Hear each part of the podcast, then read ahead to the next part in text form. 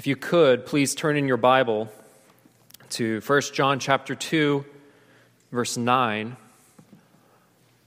Pastor Drew is preaching through James, as you know, and I'm, I'm not going to step on his toes because he's doing so wonderfully. So I, I decided to return back to the letter of 1 John, one of my favorite letters. It's hard to pick a favorite, but it's one of my favorites to read. And you may recall a long while back, I, I actually exhorted you all from verses 17 all or 7 all the way to 17 and, and we focused on the newness of the old commandment to love. And by newness we are referring to that new age that the new covenant the new life which we have this new age which was inaugurated begun by christ. And with it this new heart a new understanding a new ability to keep that old commandment. We were in other words looking at the theological undergirding a, a huge passage. But now, this morning, we return back to this passage to examine that which we only glossed over before. So let us then give uh, ear to God's holy and inspired word. Let us listen to our Lord speaking to us. Whoever says he is in the light and hates his brother is still in darkness. Whoever loves his brother abides in the light, and in him there is no cause for stumbling. But whoever hates his brother is in the darkness and walks in darkness and does not know where he is going because the darkness has blinded his eyes. I am writing to you, little children, because your sins are forgiven for his name's sake. I am writing to you, fathers, because you know him who was from the beginning. I am writing to you, young men, because you have overcome the evil one. I write to you, children, because you know the Father. I write to you, fathers, because you know him who was from the beginning. I write to you, young men, because you are strong, and the word of God abides in you, and you have overcome the evil one. The grass withers and the flowers fall, but the word of our God stands forever. Let us pray. Our Holy Father, King of heaven, you who know our feeble frames, we ask for a mighty work among us. We ask for you to pour your Spirit out upon us, to guide us, and to illumine us. Aid me to teach your word. Awaken us all to hear and receive your truth. And we ask this in the name of our faithful Savior, your Son, Jesus Christ. Amen. It would be easy at this point to uh, give a sermon on loving your brother. Seems to be what John's talking about. John has already mentioned the old, new commandment, and by inference, we can see that this is the commandment that John is mentioning here to love one another. But notice, I'm not trying to be nitpicky. But notice that John doesn't explain at all what loving your brother means in this passage. John doesn't explain what loving your brother looks like, how to do it. He doesn't even say that we should. He doesn't say why. He actually just assumes you know these things. Now, John will, in fact, later on in his letter, flesh out the details of loving your brother. But he doesn't do that here. He is, so to speak, saving it for later. So while a sermon on loving your brother would be biblically faithful, I believe it would be best to, along with John, save it for later in this letter. Rather, I want us to look at the big picture that John is painting for us. John is creating word pictures, painting uh, these imaging, this contrasting images, so that we can see the differences between the reality of walking in the light and the difference between uh, and the difference of being deceived about it. Our text this morning, in fact, uses that old new commandment to conjure up that image. He says in verse 9, Whoever says he is in the light and hates his brother is still in darkness. The ESV translates the Greek ho logon as whoever says, but a closer and perhaps clunkier translation would be the one who says. In other words, John is describing the kind of person who claims to be in the light, but such a person is, in fact, living a false reality.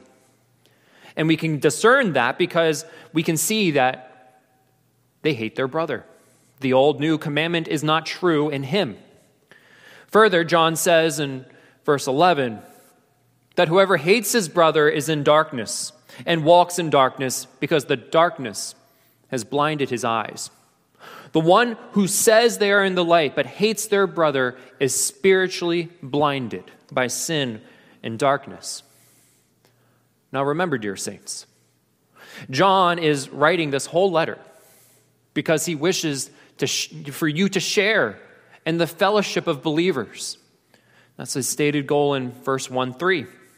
And that goal is so deeply impressed upon his heart that John, John here is making sure you understand that stark difference between the deception and the reality.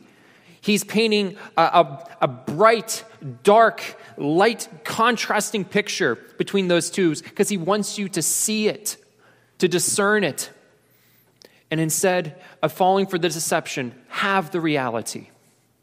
In fact, it is so important for John that you understand the differences that John has already painted three other contrasting pictures. We've encountered them as we've gone through 1 John together. Already in this letter, John has written three other sets of uh, contrasts. The one who says this, but this. The one who says this, but this. He's done this four times total. And when you view all four together, you get a beautiful vista to help you discern between deception and reality. The stakes are high here.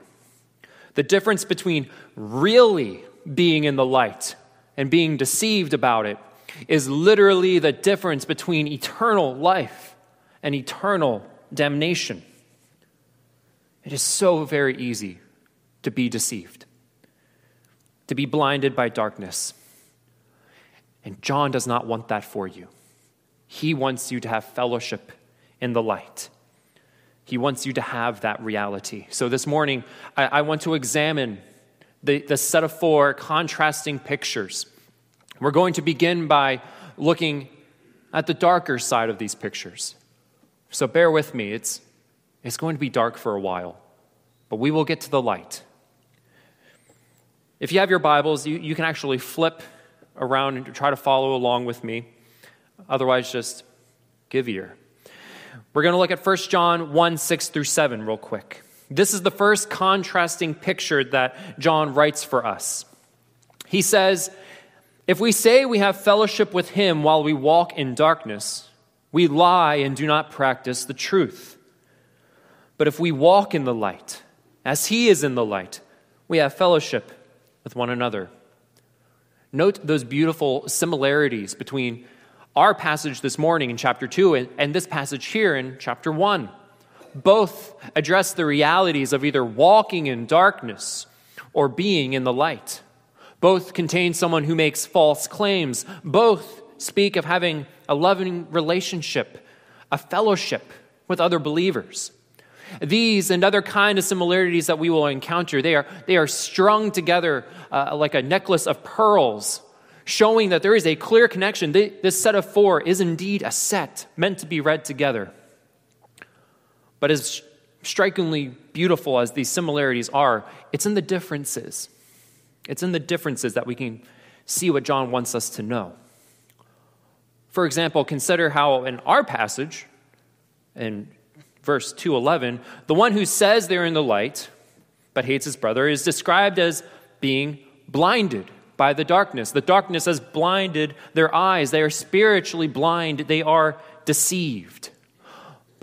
In verse 1 6, it doesn't say the person is deceived. In fact, it says the person is a liar. They are the deceiver. And such is the pernicious nature of sin. By nature, all people are guilty of being deceived and guilty of being the deceiver. On one hand, walking in sin and darkness leaves us in a sorry state of spiritual blindness.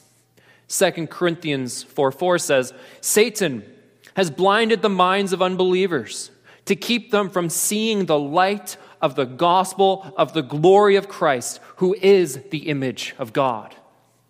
Spiritual blindness is a lamentable condition. But we're more than just spiritually blind.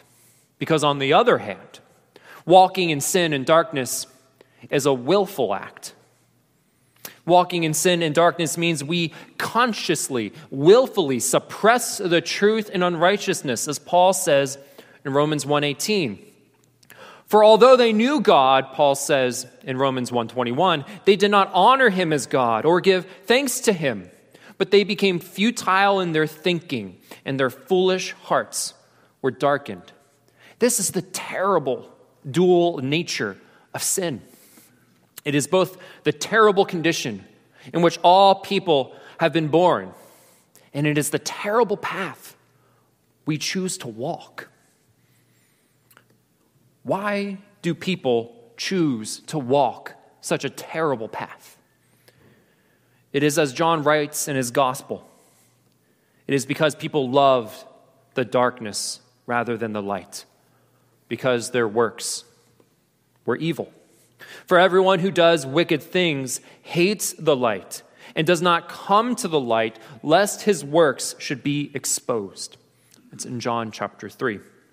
And that last phrase, lest his works should be exposed, is, is important. Because you could ask the question why would someone lie and say if they're in the light, if they hate the light? If they love the darkness, why claim to be in the light? Though by nature we, we love darkness and our own evil works, this is true, none of us, nobody, likes feeling guilty and ashamed. Spiritually blinded sinners love their evil works, but they hate feeling guilty or shameful about them because those feelings, guilt and shame, would rob them of the pleasures of sin. And so, rather than having their sin exposed for the, the darkness that it is, the evil wickedness that it is, they deceive themselves. They deceive themselves into saying they have no sin. They deceive themselves into saying they walk in the light. Is that not what John tells us elsewhere in his letter? In the second contrasting picture that he makes for us, beginning in 1 John 1 8. He says, If we say we have no sin, we deceive ourselves, and the truth is not in us. That deception is uh, thematically linked to our passage this morning, which speaks of darkness blinding the eyes. But John develops this theme a little further and adds in uh, 1 John 1:10, if we say we have not sinned, we make him a liar and his word is not in us. We make the God the liar. The pernicious nature of sin and the dark deception runs even deeper than we feared. Not only by nature do we deceive ourselves, but the one who says they have not sinned is making God out to be the liar, God to be the unjust one. Perish the thought. By no means should anyone consider God to be the, liar. The liar. It says, Pastor Drew uh, just taught uh, last week do not be deceived, my brothers. Every good gift and every perfect gift is from above, coming down from the Father of lights, with whom there is no variation or shadow due to change. It is as John has already proclaimed to us in this letter. 1 John 1 5. This is the message we have heard from him and proclaimed to you that God is light and in him there is no darkness at all. So you may wish, you may wish for your sin to not be exposed, to not feel that guilt and shame. You may wish to escape that, to escape God's light and holy countenance, but you cannot escape guilt, shame, and punishment by impunging the character of God your own conscience bears witness, Paul says, that you have transgressed God's holy standards. That is the source of guilt and shame. Your conflicting thoughts accuse or even try to excuse you. But Paul says, on that day, according to the righteous gospel of God, God will judge the secrets of the heart by Christ Jesus. God will not be mocked, and your deceptions will lead to death. Now, the third contrasting picture begins in 1 John 2 4, wherein John uh, seeks to demolish yet another deception which can come dangerously close to home. He starts by saying, Whoever says, I know him, whoever says, I know God, but does not keep his commandments, is a liar, and the truth is not in him. Note again, there are many similarities between this and our passage this morning. Again, the Greek here can be translated as the one who says. Again, this person makes a, a false claim concerning his relationship with God. Again, this person is guilty of not keeping God's commandments. And again, as we saw in chapter 1, this person is guilty of lying. But there are a few key differences I, I want to trace out for you. First, remember in our passage in, in John 2 9, 1 John 2 9, John only listed one commandment that was broken the failure to love your brother. And by extension, love our sister. But in John 2 4, John states that this deceived liar is guilty of breaking God's commandments, plural. John here is creating with the smallest of brushstrokes a subtle difference. Why is he doing this? There's two, uh, two ideas that jump out to me. First, John could be showing us that a failure to love your brother would entail being guilty of breaking all the commandments. As James tells us in James do 10, he says, Whoever keeps the whole law but fails in one point has become guilty of all of it.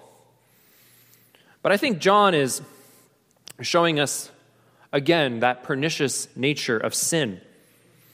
He's showing us that because of man's condition of spiritual blindness and man's willful suppression of righteousness, those who are in darkness are unable to perfectly keep any of God's laws. Romans 3:12 All have turned aside together they have become worthless. No one does good, not even one. You can say you have no sin. You can say you know God.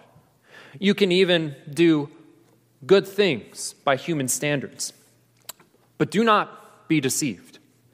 If you remain in darkness, even your best works, even when you appear to be keeping God's law, all your righteous deeds are but filthy rags. Isaiah 64 6. While you remain in darkness, everything you do is tainted by sin. Selfishness and pride are stains upon every good thought, every good word, every good deed you could present, not see where you are going. You are spiritually blinded. The reality of the new covenant, the new life, the new heart, that is not true in you. God's word is not in you, John says in verse 110. His truth is not in you, verse 2 4. And so the, the picture we are seeing is that Sin is deceptive, dark, deep, and deadly. Rather than worshiping and serving the true God, the creator of all reality, people in their sins exchange the truth of God for a lie. All those who dwell in darkness are both deceivers and deceived. It is unavoidable and it is willful. It is the dark reality in which all fallen humanity finds itself. It is full of guilt, it is full of shame, it is full of despondency and despair, and you cannot escape it on your own. You can only further deceive yourselves. You could be the one who says, I know God, I'm in the light, but you would be deceived. You can even deceive yourself into thinking that God is the liar, God is unjust, I'm not the problem, but you would be deceived. And not only do those deceptions fail to lift you out of the darkness in which you find yourself, but they further condemn you. It is not I who condemn you. One day, those deceptions will be shown for what they are false realities. You will hear the one who is the way, the truth, and the life. He has been appointed by God, his son, Jesus. He is the one who will speak. And he is the judge of the living and the dead. He is the one who says, The one who rejects me and does not receive my words has a judge. The word that I have spoken will judge him on that day. And when you hear his judgment, then you will experience the reality of the gloom of utter darkness forever. That is a dark picture being painted. But remember, John doesn't want that for you. John wants you to share in the fellowship of believers in the light. Perhaps you are sitting here or you're listening and you're beginning to, to, to feel the Spirit stirring in you. You're beginning to see the deceptions for what they are. If so, listen well because John wants you to know how to have light, how to have life. There is a reality of God's light, and John desires that for you. In our passage this morning, to contrast the darkness, John wrote in 2:10, he says, "Whoever loves his brother abides in the light, and in him there is no cause for stumbling." Notice, there is no false claim here. There is only the reality. The one who abides in the light has had the reality of the old commandment made new, made true in him.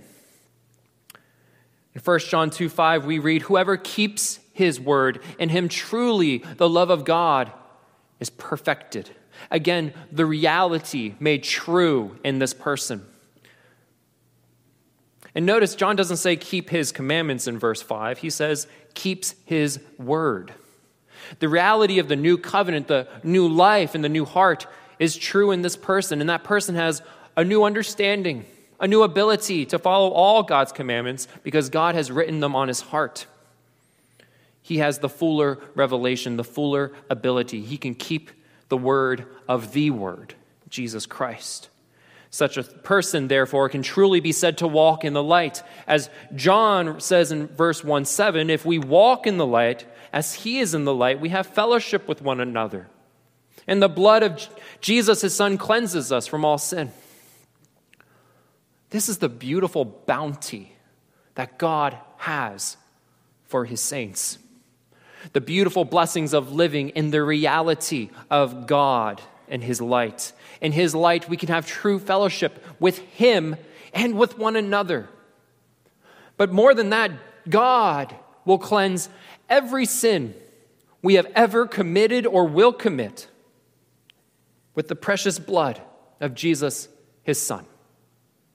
Now, who is this Jesus that John is writing about? This is Jesus, the carpenter from Galilee. He, this Jesus is the man who called John to be his disciple.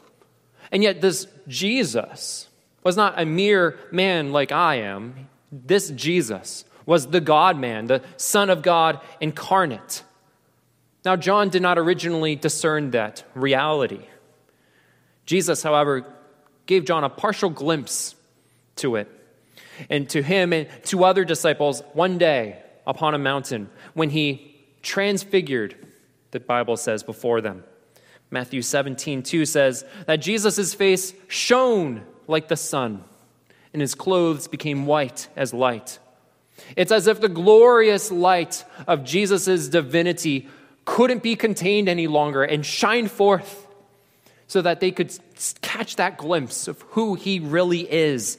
And then John and the other disciples heard a voice come from a cloud, the one who says, This is my beloved Son. Listen to him. Listen to his voice. And now, John in this letter tells us that it is this Jesus who came to be the propitiation for our sins. Propitiation means a, a sacrifice, a, a gift offering that satiates and removes wrath. Jesus of Galilee, God incarnate, some 2,000 years ago, died on the cross and poured out his blood. And he did this to be our propitiation. Jesus did not do it. Jesus did not die because he was guilty of sin. In reality, he was sinless. He walked in the light. But he died in the place of sinners by taking their sin upon himself. Upon that cross, he suffered our darkness, was charged with our guilt, felt our shame, all of which we rightly deserve. You see, because, because we are both deceivers and deceived by nature, our dark reality demands that we suffer those things eternally. But Jesus, the eternal Son of God, endured that dark reality upon the cross. He drank the cup of God's wrath down to the dregs of death.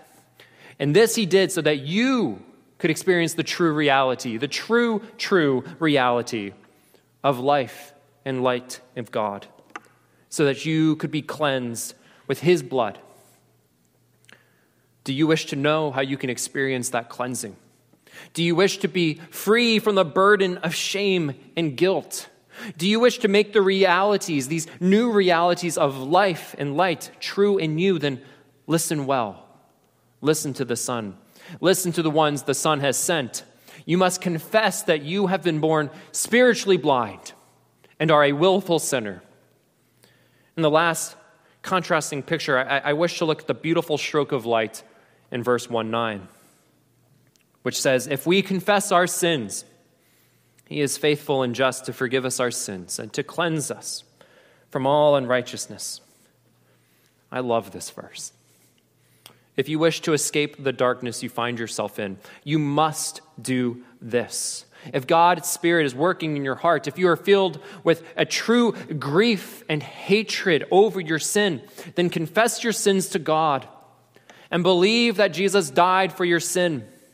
And what's more, believe that he rose again from the dead. Because, dear saints, how could we ever have hope of fellowship with the eternal and true God of light and life if God could be overcome by death?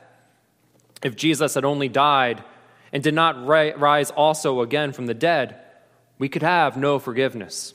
We could have no hope. If Jesus did not rise again, death would have swallowed up life. This is a reality we are all too familiar with in our, in our lives. Darkness would have overcome light. This is a reality many people struggle with today. But in fact, in Jesus Christ, death was swallowed up by life. Darkness did not overcome the light because Jesus did, in fact, rise again from the dead. Jesus had taught, him, taught his disciples this repeatedly. He had told them that he would suffer, would be crucified, and would rise again on the third day, but they did not believe. They did not understand. Even John was blind to this truth at first. Even John was deceived.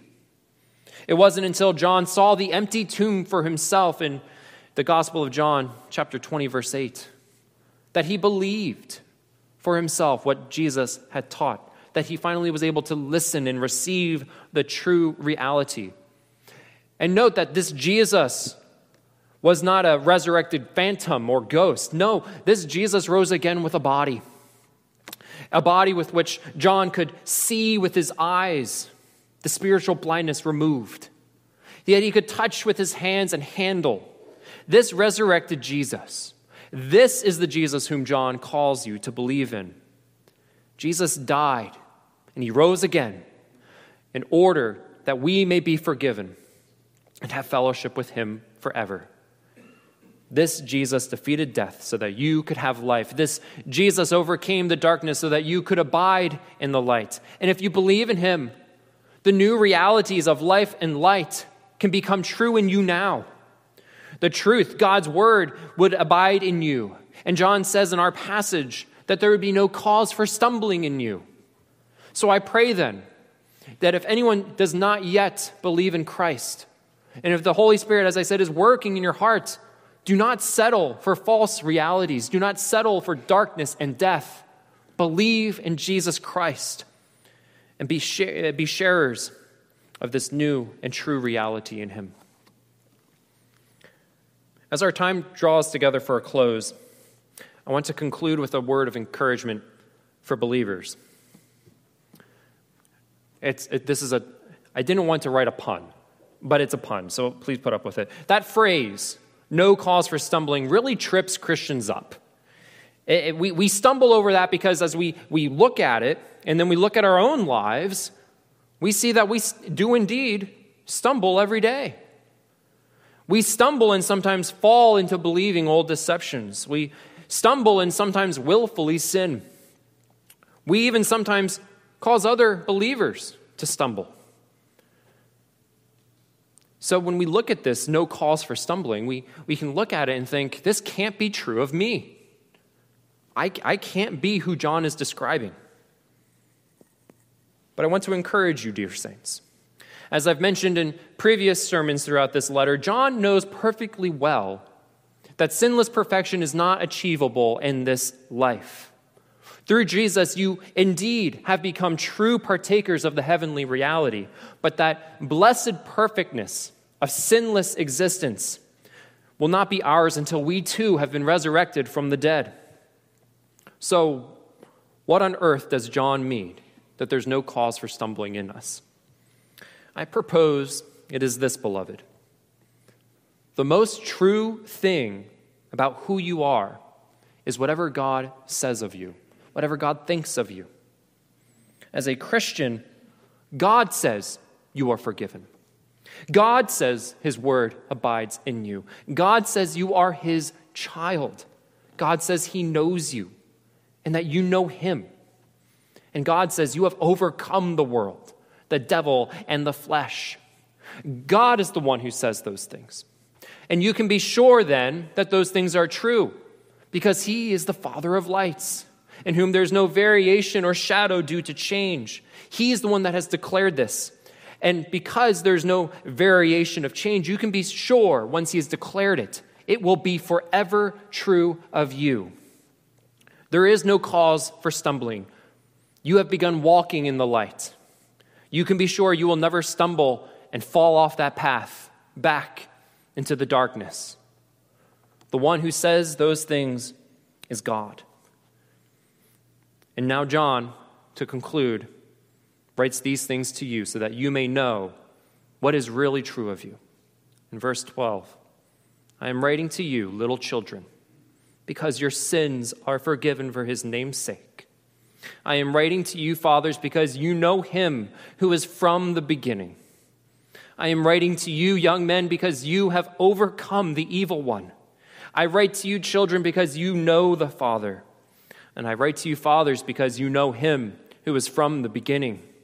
I write to you, young men, because you are strong, and the word of God abides in you, and you have overcome the evil one. Amen. Let's pray. Father, in our, uh, in our weakness, it can be so hard to believe that such things are true of us. Help us to believe in what you have said. Help us to view ourselves in light of what you have said of us. And as we fail help us to confess our sins and to be cleansed. As we fail, may you pick us up, make us strong. Give us the testimony of your Holy Spirit in our lives and help us to remove the deceptions from our eyes and to behold the true reality and the glory of our Savior Jesus Christ, in whose name we pray. Amen.